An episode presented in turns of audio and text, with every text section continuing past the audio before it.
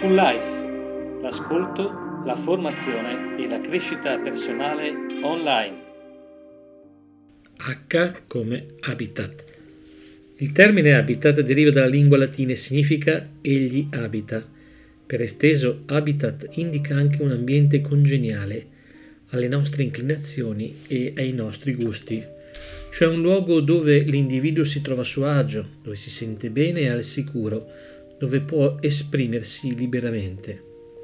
Insomma, l'habitat rappresenta una situazione ideale dove vivere e potersi sviluppare. Solitamente quando pensiamo all'habitat pensiamo a qualcosa di esterno che riguarda la natura e gli animali e non ci viene in mente che l'habitat riguarda innanzitutto il nostro mondo interiore. Sì, perché se consideriamo importante vivere in un ambiente naturale e armonico, Così dovremmo pensare che è ancora più necessario creare al nostro interno un ambiente che sia davvero a misura di quello che noi siamo e che vorremmo essere. Allora il primo passo sarà quello di sapere che c'è appunto un habitat dentro di noi che deve essere creato. Poi sarà necessario fare un elenco delle cose che ci vogliamo mettere dentro. Alcune ci sono già e vanno solo sviluppate. Se ad esempio ci fermiamo e ci osserviamo andando un po' in profondità di noi stessi, potremo scoprire molti più aspetti positivi di quanto non ci immaginiamo. A volte la loro crescita si è interrotta e basta solo ridare energia perché il processo di sviluppo arrivi a maturazione.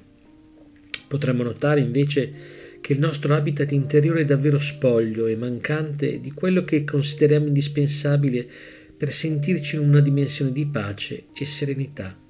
Allora si tratta di rimborcarsi le maniche e iniziare a creare dentro di noi le premesse perché i vuoti vengano riempiti, non più secondo il desiderio degli altri, ma secondo quanto abbiamo visto essere giusto per noi.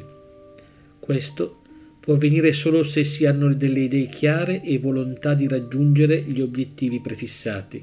Infatti, anche in natura, dove noi possiamo ammirare degli habitat naturali, dove sembra che piante e animali vivano in pace come in una sorta di favola felice, in realtà anche lì comanda la legge del più forte e di quello che si adatta meglio. E qui sta uno dei segreti di un vero habitat interiore.